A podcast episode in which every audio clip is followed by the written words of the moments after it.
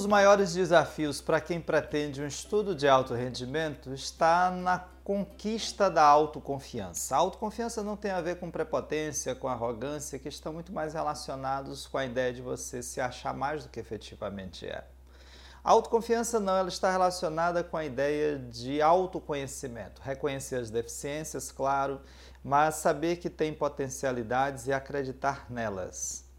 Eu sempre tive muita dificuldade com a autoconfiança, sempre fui muito inseguro, sempre achei que aquilo que eu fazia não era de qualidade, não daria resultado, isso sempre me atrapalhou muito e quase me tira da prova de digitação.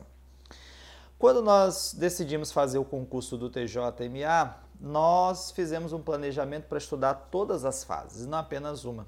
E para mim a grande pedra, a grande dificuldade que eu precisaria superar era a prova de digitação, porque eu era completamente analfabeto nesse campo, eu não tinha computador, eu não lidava com computador, não sabia nem para onde é que ia, no máximo cataria milho.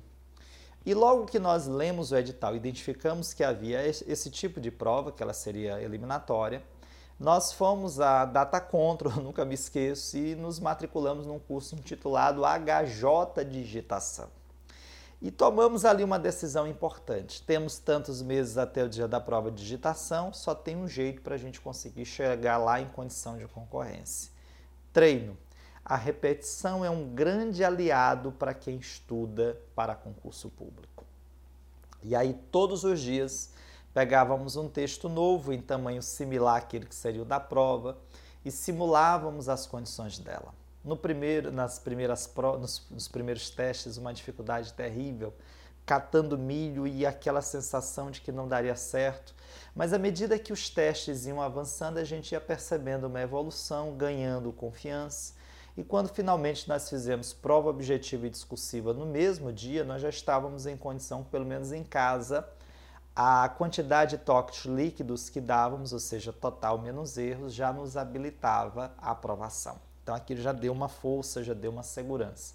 E fizemos uma prova boa, uma prova mediana, nada excepcional, mas quando saímos da prova tínhamos aquela certeza boa de que um resultado bom viria.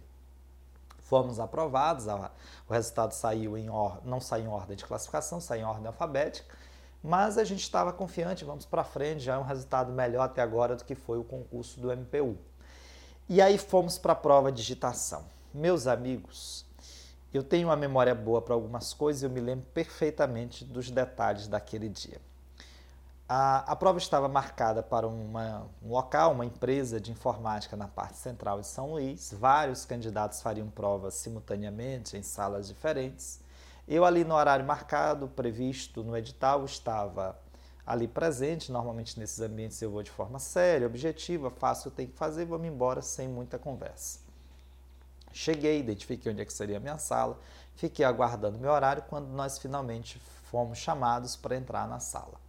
Entrei eu e, salvo engano, mais 7 candidatos. Sentamos. A tensão era nítida no olhar. Entra uma senhora, uma senhora fiscal, baixinha, daquele tipo muito séria, que não está nem aí para o estado emocional em que você se encontra, se apresenta e anuncia o seguinte: candidatos, sobre a mesa de vocês está a prova virada, vocês não virarão até que toque a segunda campainha. Tocarão 3 ao todo. A primeira, você pode iniciar o seu teste no teclado. Na segunda campainha, inicia a prova. E 6 minutos depois, toca a terceira campainha. E aí se encerra a prova. Quem passou, passou. Quem não passou, só no próximo concurso. A ideia de estar 6 minutos, em 6 minutos, definir todo um trabalho de meses de preparação, de muita legião urbana ouvida, de muitos filmes sobre esperança e vitória assistidos. Claro que isso dava uma sensação, tornava aquele momento ainda mais especial em termos de tensão, em termos de angústia. Quando toca a primeira campainha, um barulho ensurdecedor toma conta da sala. Todos os candidatos se lançaram ao teclado como se estivessem há anos famintos diante da comida. Digitavam com uma rapidez impressionante. Meus amigos, aquilo me causou um impacto tão grande que eu não conseguia nem me mexer. A impressão que dava é que eles tinham nascido para digitar. Para piorar a situação, quando os segundos avançam, eu finalmente consigo vencer o torpor. Eu olho para o lado, quando eu olho para o lado, o candidato está digitando sem olhar para o teclado, me olha e ainda pisca o olho. Eu pensei comigo, ou ele está mandando uma cantada para a pessoa errada, ou é um deboche. Eu digo, não é possível. Estava à beira de um infarto. A continuar nessa situação, eu não consigo ir adiante. Mas eu disse, eu não posso perder. Eu não posso deixar todo o esforço que eu fiz por água abaixo, eu preciso seguir adiante. E aí começo a digitar alguma coisa ali, mexer no teclado para ganhar força, toca a segunda campainha. Quando toca a segunda campainha, eu viro a prova, felizmente eles colocaram a prova numa folha de papel rígido, que isso aí ajudou bastante. Quando eu olho, era uma petição inicial, com letras bem pequenas, e meus amigos, recheadas de número de identidade, CPF, tudo mais que você queira. E o nome das partes e dos diversos advogados estava em árabe. Eu disse, em árabe? Eu não sei digitar em português, que dirá em árabe? Que dirá em árabe? Eu disse, meu Jesus, não é possível, só pode ser complô comigo. E aí eu disse, não, mas eu não posso deixar isso, eu não posso perder numa situação como essa, eu preciso fazer o que eu estou acostumado a fazer em casa. Veja como não é o aspecto emocional.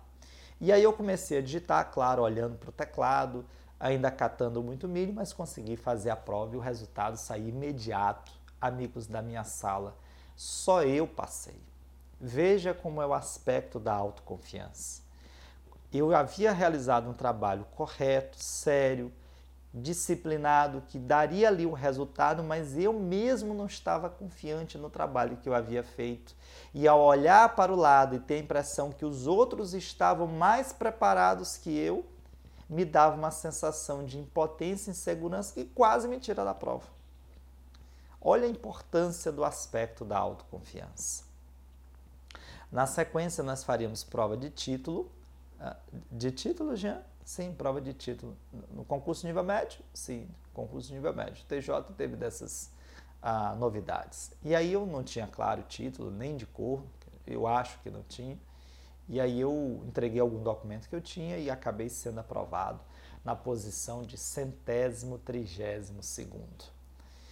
Para mim foi uma grande vitória. Estava felicíssimo porque no concurso do MPU meu nome nem apareceu na lista. E eu acabei efetivamente sendo nomeado para uma cidade do interior do estado do Maranhão, mas eu não assumi o cargo, tomei a decisão correta de permanecer no curso de Direito, porque se assumisse o cargo não poderia continuar cursando Direito.